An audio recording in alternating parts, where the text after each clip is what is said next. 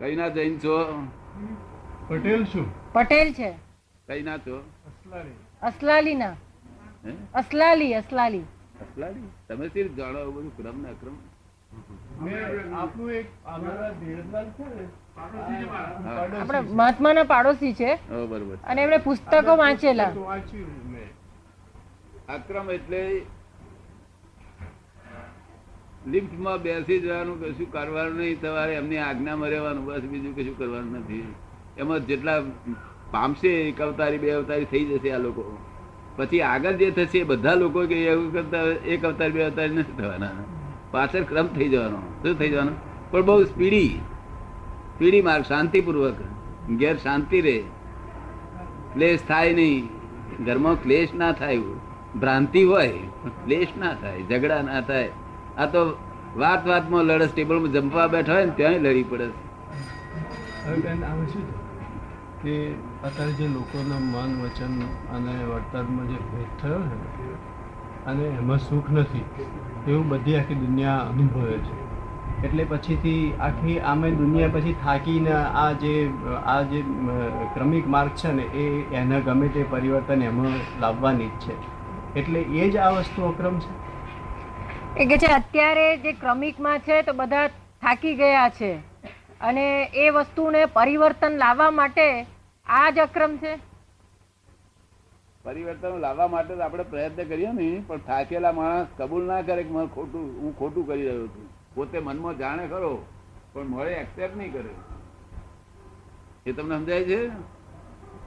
મળે એક્સેપ્ટ પણ કરે બે પાંચ માણસો સરળ હોય બાકી બીજું બધું તો હા. અમારું બરોબર છે એમ જ કરીને પકડી રાખે ગધે કા પૂંછ પકડા શું પકડા? ગમે એટલી લાતો ખાય તો છોડે નહીં હું. અને પછી આખી દુનિયા લાતો ખાય ને એ પછીથી એમ કે આ આવા સુ- આમાં જે મન વચન ને કારણે વાણી વર્તન નહીં કર્યા સિવાય છૂટકો નથી.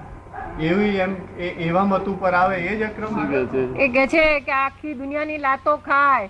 પછી છે તો છેવટે છે તો નક્કી કરે મન કે મન વચન કાયાની એકતા વગર છૂટકો નથી એટલે એ જ આક્રમ છે એમ? ના છૂટકો નથી એમ આ બધા ફેરફાર થઈ છે. અક્રમ આ મન વચન કાયા એકતા કેમ નથી રહેતી? તે સંજોગો બધા બદલી ગયા એકદમ.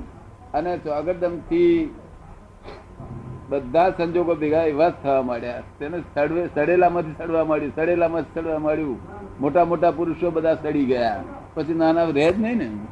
એટલે બહુ સડી ગયું તદ્દન સડી ગયું છે.